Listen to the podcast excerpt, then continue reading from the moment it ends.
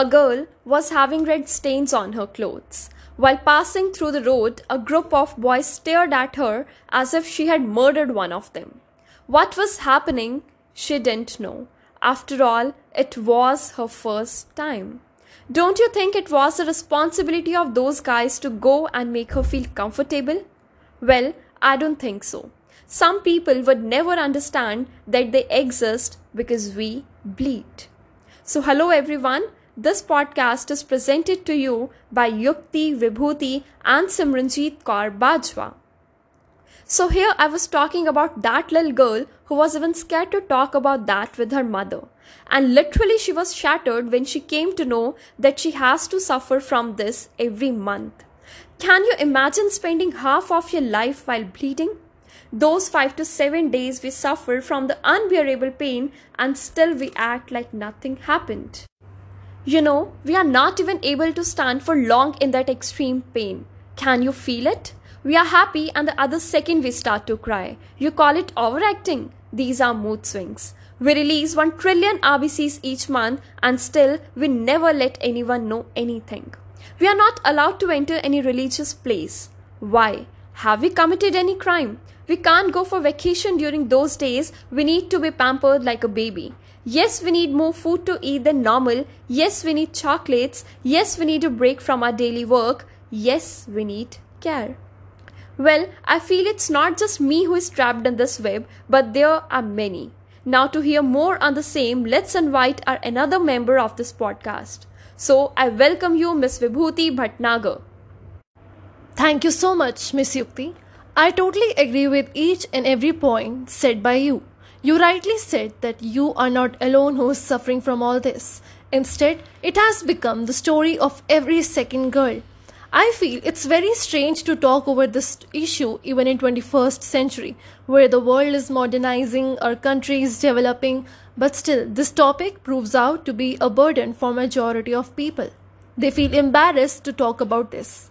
There are still various myths and false perceptions across the globe when it comes to women periods, such as don't enter in the kitchen, don't touch the pickles, they would spoil, don't water the plants, else they would die, don't enter in the temple, else God would get angry.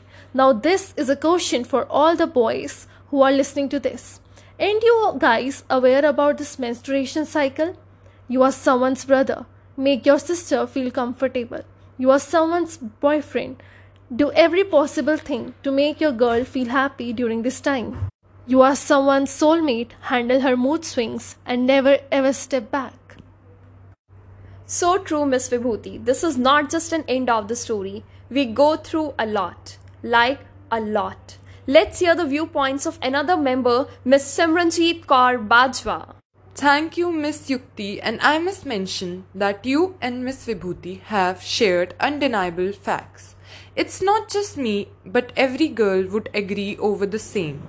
I have also noticed that no one talks publicly about menstruation, let it be in school, home, or even while buying pads and tampons. It's funny to me how the shopkeepers always wrap the sanitary napkins in newspapers as if it's a drug.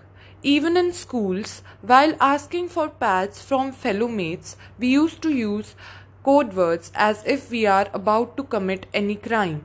Even in front of our fathers and brothers, we feel hesitated to express our pain. Even when we are attending any kind of family function, and if by chance any aunt comes to know that we are on those days, they start vomiting out their invalid points like no exercise, no gym and no hair washing. Sometimes I feel like they would say, no breathing my child. It might sound funny, but this is a serious issue which needs to be discussed. Honestly, we have been talking about this for long, but I still want to know why people are not ready to change their perspectives when it comes to periods. You know what, Miss Vibhuti? A guy found a sanitary napkin from the bag of his classmate. He spread this among the entire gang of boys in his class. First of all, I want to know, was she carrying any weapon? Why people always make us feel awkward by this as if we are the culprits? And so you are right, people are not at all ready to change their opinions on periods. Maybe they have been brought up like this. This kind of education should be started to inculcate in them from their homes itself. Usually, periods is termed as taboo, dirty and impure. The Brahmin Hindu women are secluded during menstruation, like they aren't allowed to go to temple or even in the kitchen, which is very shocking to me. Thankfully, me and my friends never had to face such situation. Our parents have abundant knowledge about periods, so it has been easy for us. You know what, guys? I once read a quite hilarious myth which is prevalent in Malaysia that you need to wash your pads before throwing them out, else ghosts would come and haunt you. And literally I couldn't stop laughing after hearing so. So guys, what do you think are the different myths in various countries across the globe and to what extent are they valid? You are so right, Miss Yukti. I have also came across so many myths and false perceptions, and majority of them are illogical, invalid and funny. Like in US, people believe that one should not take bath during those days and one should not go for camping because the bears can smell it from far away. Even in Poland, individuals feel that having sex during this time can kill one's partner. Isn't it strange? So Simran, have you also heard about any kind of myth? Well, I don't believe in such false perceptions and I do hope that you too also not. But still, I want to share a few which I have heard or read. Like in Israel, it is believed that if you take shower with hot water while on your periods, you would get a heavy flow. In Colombia, people feel that one should not wash or cut their hair during this time. Likewise, in Brazil, individuals think that walking barefoot is responsible for getting cramps. So strange it is. Also, there is this one thing I want to discuss, that PMS is not taken as seriously as it should be. Well, Simran, let's make people know about what PMS actually is. Premenstrual syndrome is a combination of symptoms that many women get about a week or two before their periods, such as blotting, headaches, mood swings, cramps, acne, and so on. Whenever a girl is angry or moody, I have always heard people saying, "Are you on your periods?" I can relate with you, Yukti. I can honestly relate with you so much. People themselves conclude all this without knowing the actual facts. They need to be taught and get better education and knowledge about this PMS. I came across a research and it concluded that no access to menstrual hygiene is the fifth biggest killer of women in the world, as 1 in every 3 girls face inadequate sanitation. So what do you guys think can be done to improve menstrual hygiene? First of all, girls should be taught about the importance of using sanitary products instead of clothes.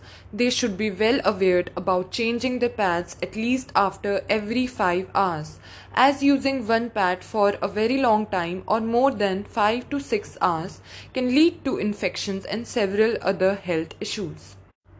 Adding to this, I feel that pads should be cost efficient so that every girl out there would have access to it.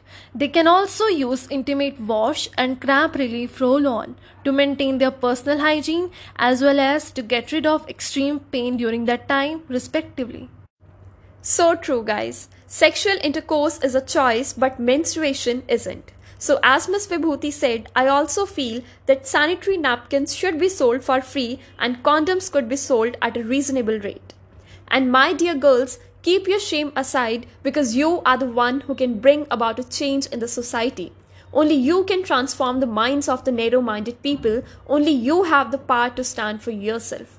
And always remember, if you find a guy staring at you while you're having those red stains on your clothes, don't feel ashamed.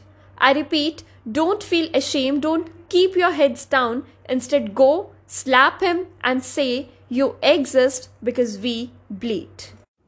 And there is no other way to ask this, but I often ask myself, when did I turn out to be a woman?